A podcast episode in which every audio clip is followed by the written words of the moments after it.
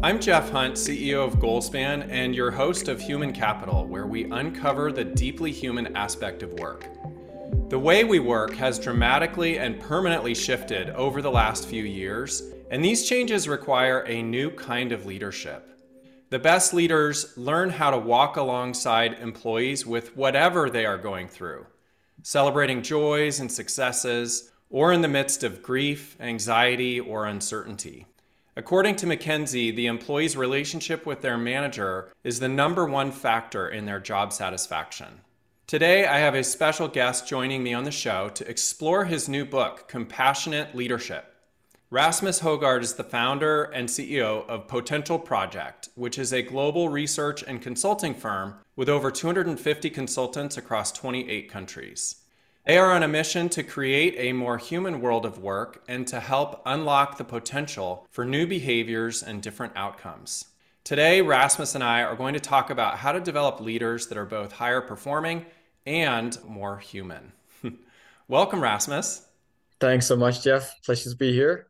It's great to have you on the show, and I'm very passionate about this topic. So I think we're going to have a great conversation. Let's start with a thumbnail of your career journey so our listeners can get to know you a little bit. Take us back to the beginning of your career and share who or what inspired you most along the way.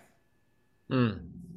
I would say my career started before like the normal career when I was about 17. I uh, I traveled to Asia and I ended up living in Nepal for a while and northern India, and I met some uh, some Buddhist masters, including Dalai Lama, which was uh, a great inspiration for me on how to live a ethical, compassionate, and uh, I would say wise life. And uh, and they taught me a lot of practices that really helped me to hone my own focus, my own presence, and and and, and deepen my sense of connection with others and, and enhance my let's say yeah compassion and care that's really what has been laying the foundation for me. Then I became a researcher. That was great, but too academic. I joined the corporate world.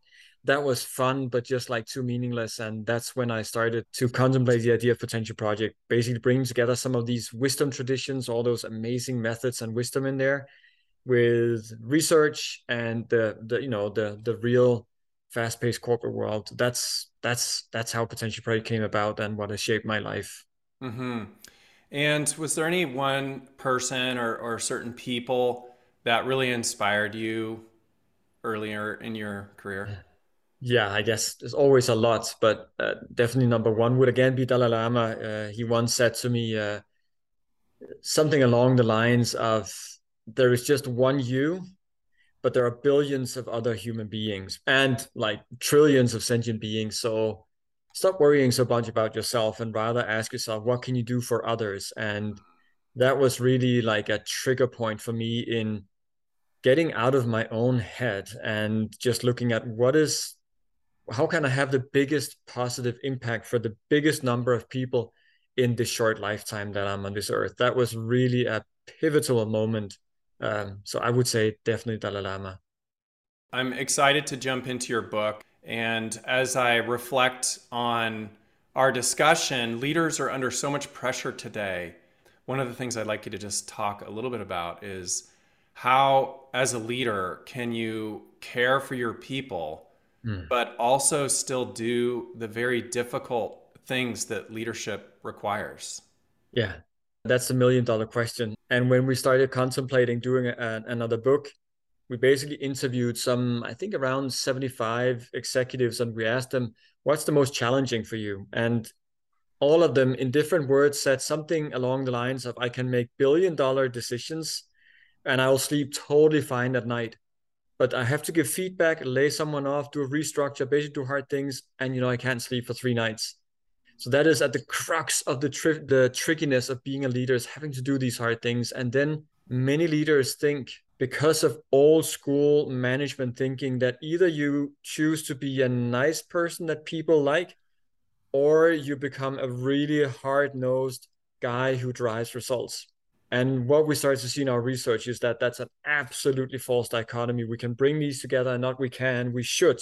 Because what our research showed that if you bring up care for your people while also having the wisdom to drive for strong results the engagement of your people, the results of your people, the loyalty of your people, the stress levels of your people will be way, way, way, way better. So it is imperative for leaders to learn to bring these things together. And what we then did in our research was basically finding out how to do that. And the the the, the ultimate model there is what we call the compassion, uh, wise compassion flywheel, which is basically the four practices of caring presence, caring can uh, sorry, caring courage, caring candor, and caring transparency. And I can like unfold that more, or people can read the book, but that's ultimately what it takes. I would like to get into those four. And before I do, I'm just sort of reflecting on what you're saying. So basically, you're saying that in old school, it, it felt like more of a binary choice. It was either making the tough decision or being human, but they're not mutually exclusive. In reality and in truth, they are actually aligned. Is that right? Absolutely. Absolutely. Doing hard things, if you do that in the right way, is to be compassionate for the simple reason that there's not a single person in the workforce anywhere in the world that doesn't want to grow, develop, get promoted, have a great career. But the way to a great career is not to be told all the time, oh, you're great, you're doing awesome. It is by being told, hey, that can be different. Here you said this, try and tweak it this way. It is through the resistance that we get greater. And therefore, as a leader, being able to do the hard things is a compassionate thing to do. You just need to do it with the caring aspects. So let's talk about compassion a little bit more. I think people tend to get confused about the difference between compassion and empathy. Mm. Can you share your thoughts because you've done a lot of research in this area and what is the difference? Yeah, there's a there's a ton of difference and it's right we always think of them as the same thing. Empathy is in short when you see someone who suffers and you sit down with them and you suffer with them. And this is why it may sound dumb when I present it like that. It's actually a really amazingly beautiful thing. It is, uh, you know, the hallmark of human existence. The fact that we can see in the facial expression of someone else that that person's in pain, and then because of mirror neurons, we feel the same. Like that's incredible. And empathy is what has made us grow into families, tribes, communities, societies, countries, and companies because we empathize with other people. It's amazing. But empathy is literally suffering with others that suffer. And in leadership, while it is a good thing to have empathy because it allows you to connect with others, they know that you know how they feel. It won't help you to help them so there we need to move into compassion. Compassion is an intention, not an emotion. It is an intention. I'm here to help you. So compassionate leadership is when you see someone who suffers, you experience what they feel for a moment, and then you choose to not get hijacked by that emotion, but rather ask yourself, what can I do to help? And then you go into action mode. An action mode could be like solving the problem, but that's a bad leadership. Rather, you should ask questions and coach them, or simply just lend an ear so that they can find their way out of the problem. That's what compassion is. So basically, empathy plus action equals compassion. So, compassion really helps them move through whatever they are dealing with. Exactly. Versus empathy, they could be yep. staying in that space. Um, That's exactly it. Yeah. Yeah it can be very difficult to be a compassionate leader. Say a little bit more about how we can exercise these muscles, how we can create a greater sense of self leadership and presence mm-hmm. at work mm-hmm. as a leader to mm-hmm. become more compassionate. Good one. Let's just take a step back and just unfold why is it that it is hard to be compassionate when we get busy and i'll just use an analogy because it helps a lot of people to remind themselves of this the Chinese syllable for busyness consists of two syllables, one being killing and the other one being the heart. So, and you know, Chinese is a very wise language. It's really based on psychology and wisdom and so on. So, the, the, the insight here is basically when we get really busy, we kill the connection with our heart and become very head centered, very rational. And we don't think about others' emotions and needs and so on. So, how do we as leaders that are busy train ourselves to to be more caring and compassionate. The, the first thing is to acknowledge that leadership is a skill. Like it's something that we need to train and develop. And most of us are promoted into leadership roles because we're good at doing the job. And we need to really realize that doing the same thing as we used to is not going to make us good leaders. Making us good leaders is about listening to other people understanding their needs their motivations their drivers so that we can help them to be passionate about the work that they're doing. So leadership and compassion is all about changing a mindset from being a performer, an executor, to being someone who helps people perform and execute, and doing that through care and compassion. So it's a mindset shift. One of the things I took away from what you just said is the critical aspect of listening and listening skills. And I imagine that learning to listen to understand instead of listen to respond mm. is probably at the core of that, wouldn't you say? Very much. Listening 75% of the time and giving some input 25. That I think that's a that's a pretty good ratio. With compassion, if you think about compassion and empathy, in, in the last couple of years of this collective trauma that we've mm-hmm. experienced with the pandemic, yeah. it's created this environment where a lot of people are feeling burned out and they're switching roles. Yeah. Rasmus, can you just comment for a minute about the correlation between burnout relative to empathy mm-hmm. and compassion? Yeah, it's a and there's a very strong correlation. It's a great question. In this collective trauma, as you called it, you know, people were suffering like crazy, east and west. And as leaders, if we show up with empathy and meet a lot of our employees that are suffering, because we sit down and we suffer with them, we take on a load of, you know, suffering, and that can lead to our own burnout and we have seen that. And the fact that 87% of leaders in the US specifically have been considering changing job over the pandemic is because of this. You know, it's just getting too heavy. Whereas if as leaders we learn to avoid the empathetic hijack and rather move into compassion, what research has shown and what we see through all the client work we do is it leads to a strong sense of empowerment. Hey, I see people suffering and man, I can do things to alleviate that. Wow, that is amazing. Leads to a sense of joy, much stronger engagement from the people you're leading, and a sense of much more connectedness with with everybody. So there's just a whole load of positive emotions and outputs coming from that. Hmm. It seems like the ultimate evolution of the compassionate leader is the compassionate culture. Mm.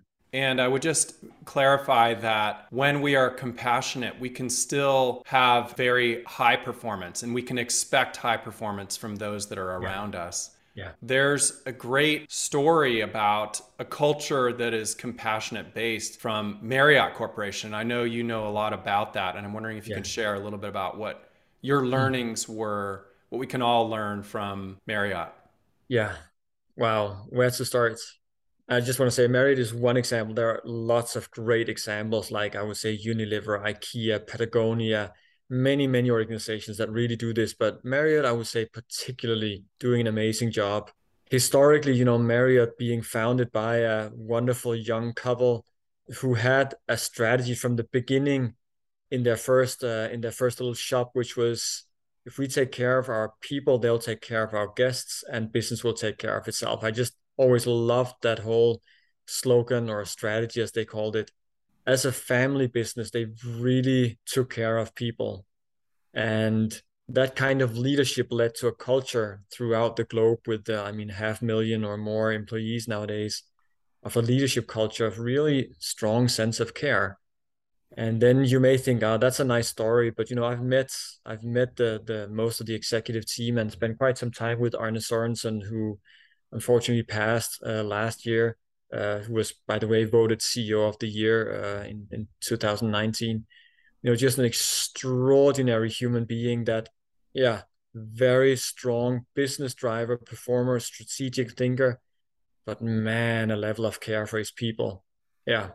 Hmm. It, it's wonderful to see these icons of compassion leadership. And I mean, Marriott is doing well. It's one of the biggest companies of the world there's no doubt this is a good business strategy.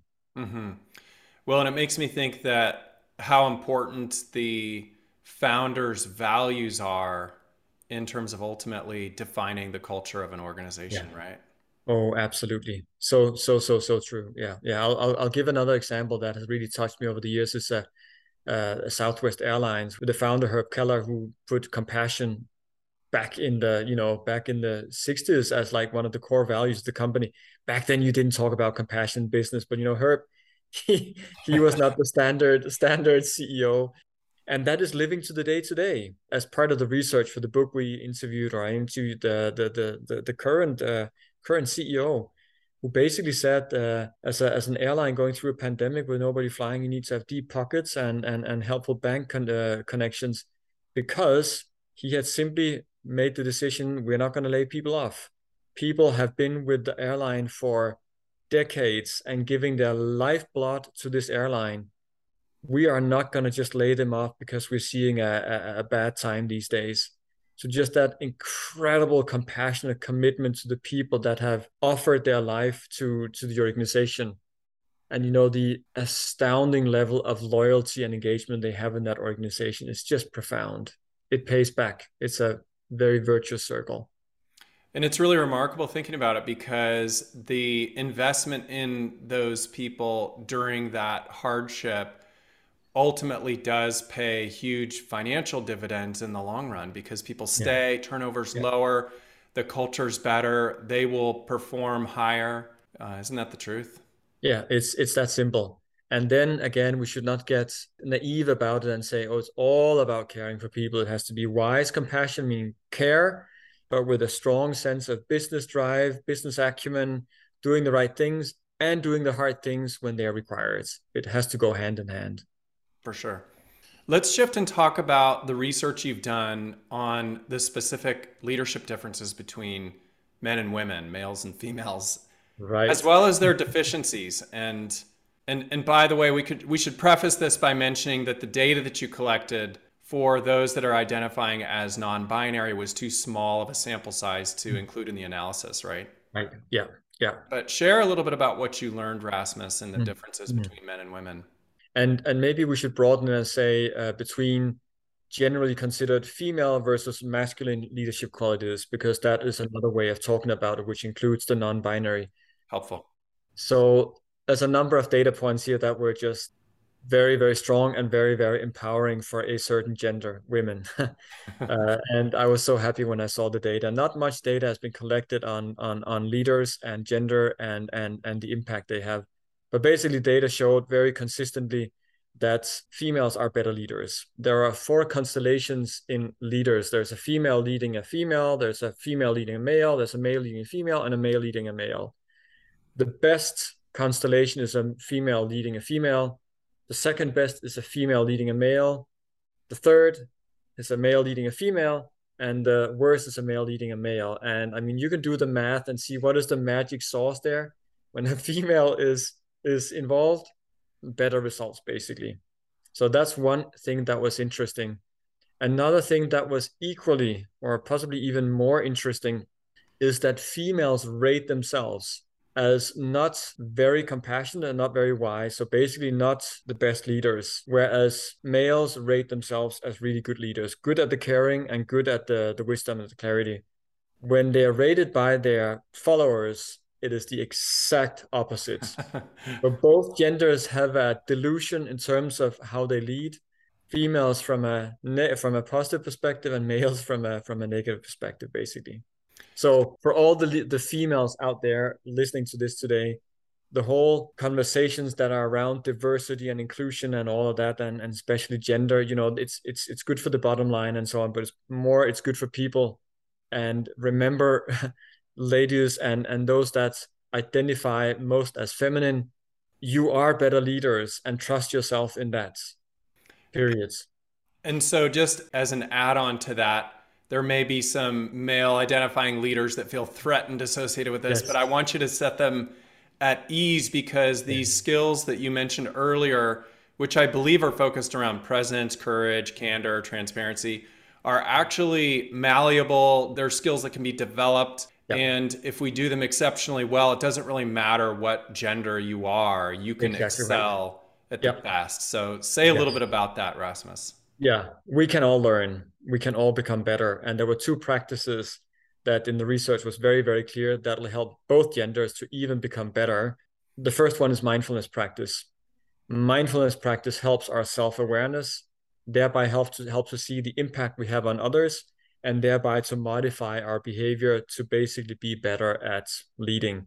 Mindfulness, particularly, is very healthy for females who has that perception that they are not as good leaders as as they actually are. The other practice is the practice of compassion, which can be practiced in many different ways that is described in the book, which is particularly important for males or more masculinely oriented leaders. And it is all about perspective taking, taking the perspective of other people that you are with.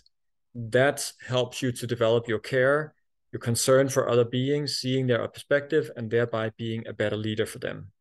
So mindfulness and compassion are the two like unlocks for both genders, but mindfulness mostly for for the uh, femininely oriented and and and compassion for the masculinely oriented. That's great. And so before we move off this topic of gender and, and men and women and the differences, I want to share just a few statistics that I heard yesterday from WSJ through a Wharton study. There's actually a lot of improvement that's happening for women leaders. It takes less time for women to, uh, than men to reach leadership positions, mm. two to four years less than men uh, for mm. the top 10 leadership positions.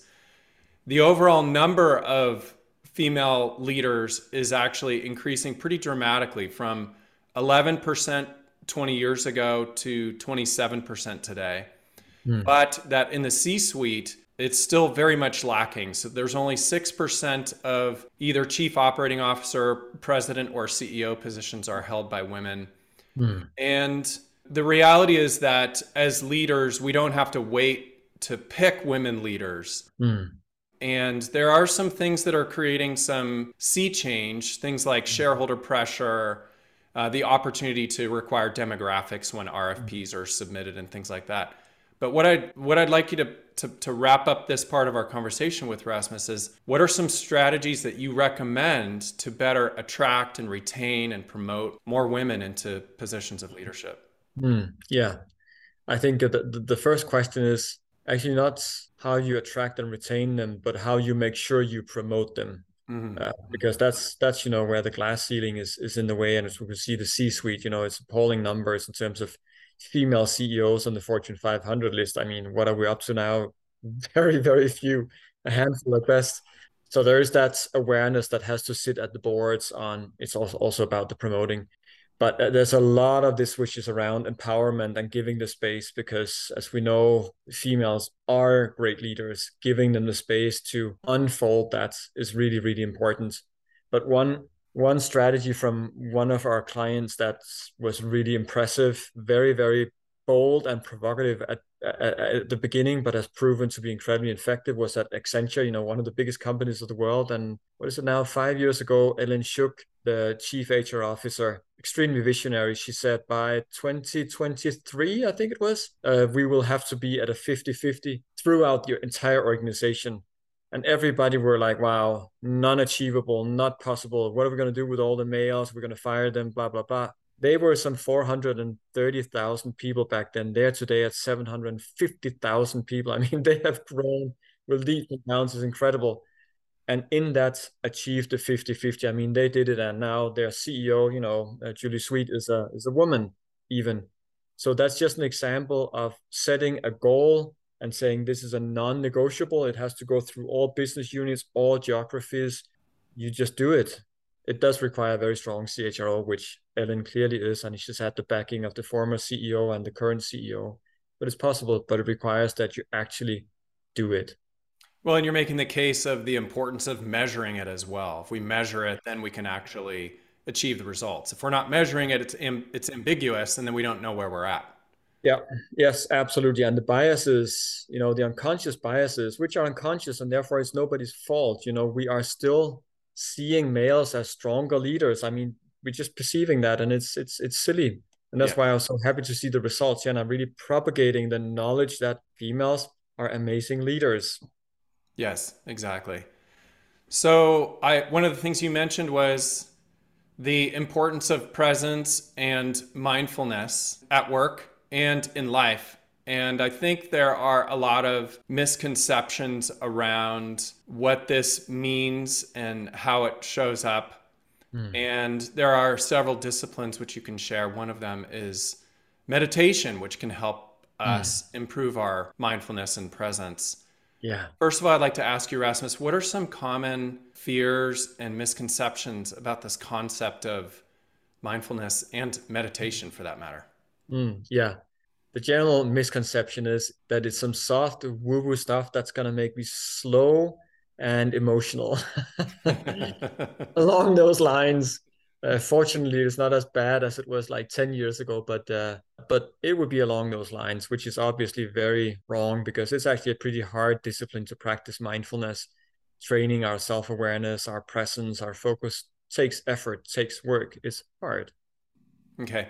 And it's interesting because it is really in all of the major spiritual traditions for thousands of years, correct? Yeah, it is. There's not a single spiritual or religious tradition or school that hasn't practiced mindfulness in one shape or the other. Maybe there's a few, but very, very little. It goes it goes in our veins and our DNA thousands of years, and we just have forgotten a bit about it. Mm-hmm. So I'm going to take a risk and ask you to take us through a very brief mindfulness or meditation exercise, maybe just a couple mm-hmm. minutes, to help people understand how this can deepen their presence. Would you mind doing that for our listeners? I would be happy to. Uh, thank you for the invitation. So let's take a, a few minutes and I'll invite you to close your eyes. And just start by bringing a bit of awareness to the experience of being in your body right now.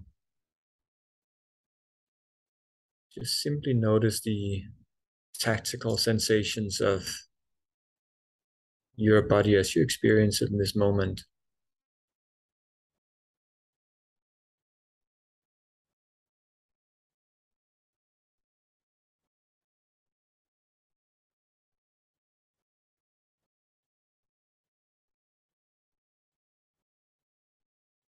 and allowing your awareness to come present in this moment.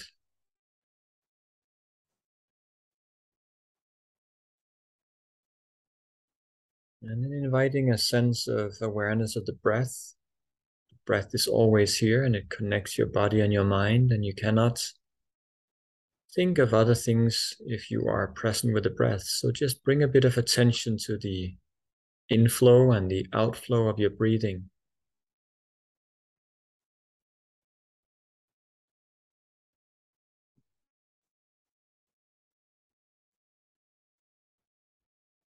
As you're breathing in, follow the in breath, and as you're breathing out, following the out breath.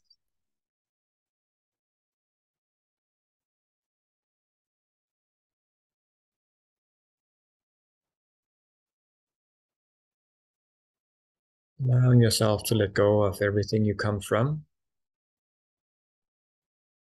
and anticipations of what will come next, and just fully being present here and now with your breath and with your body.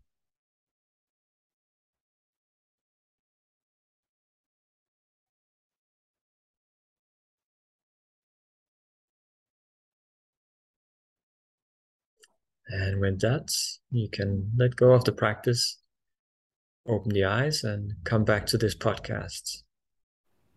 Hmm. Thank you for that. Uh, that was that was a gift. It was a small gift hmm. in the midst of a busy day, and the opportunity to stop and reflect and step out of the busyness is inspiring. Hmm. I think what I'm reflecting on personally, and this is one of my regular practices as well, and I've benefited so much, but what I'm reflecting on most is how helpful it is to not be thinking about the past or what's happened in the past or what's coming in the future or what I would what my agenda is, what I'd like, what I have to do.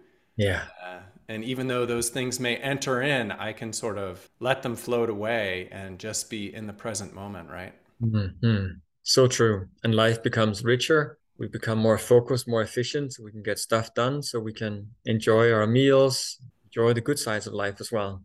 Exactly. I it, it's interesting because I think of presence in conversation is also the best gift that you can give somebody if you are mm. truly present and focused on what they are saying and you're not yeah. looking at your phone or looking around the room or looking for another conversation or thinking about what you need to do next. Yeah. That is truly a gift to give somebody, isn't it? It is. It absolutely. It it very much is. We actually we spend so much time at this with our clients in the early days that we decided writing a book about it. So one second ahead, enhancing your performance with mindfulness, because mindfulness, you know, it's about a discipline of enhancing your performance of enjoying life, your performance of being present with others, doing the work you need to do. You know, it's an inner skill that is incredibly powerful. It's not soft and woo woo. It's it's it's a discipline. Yes. Uh, okay, great. So, are you ready for the lightning round? Let's go for it. I'm curious. All right. So, my first question for you, Rasmus, is what are you most grateful for? I am most grateful for my parents that has brought me to this life, which I find is a hard and challenging experience, but also incredibly beautiful. What's the most difficult leadership lesson you've learned over your career?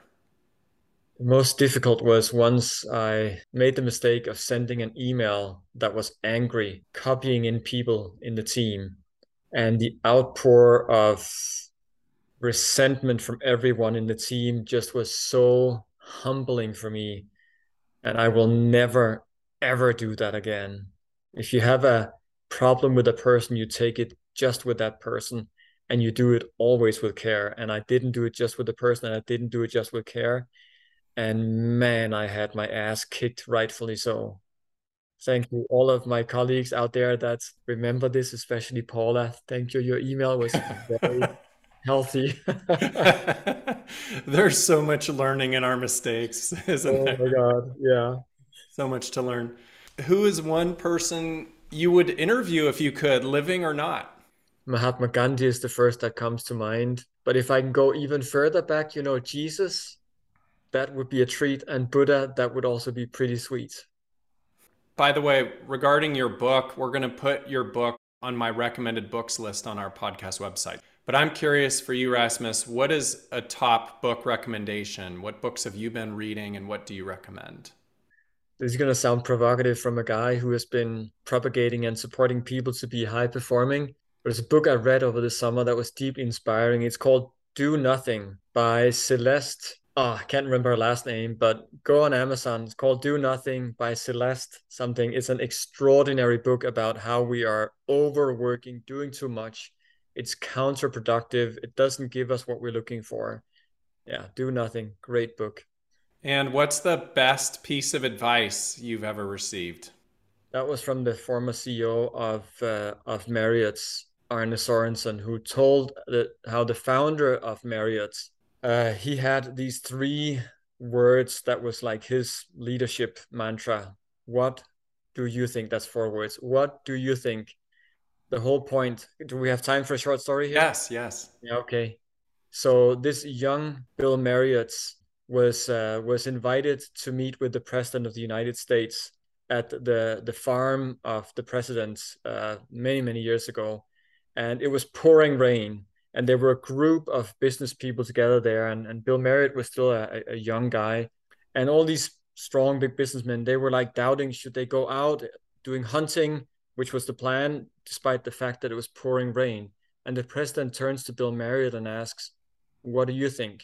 And you know, this young guy just finds it extraordinary that the president asked for his opinion, and he just made that his mantra. So in all meetings throughout his life, board meetings, whatever, he would sit, he would ask a question, like something he'd been reflecting on, a big strategic issue, whatever, and he would then ask what do you think? And he would let the whole you know table like share their opinions their thoughts not saying anything himself because he didn't want to be biased by his own thoughts.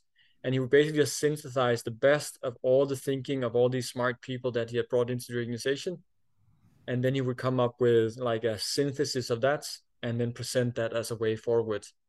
And i just think this very inclusive way of leading. Is not just inclusive but it is definitely smart because it makes you as the leader seem like the smartest person in the room because you don't say your dumb opinions first but you just learn from all the best. So what do you think?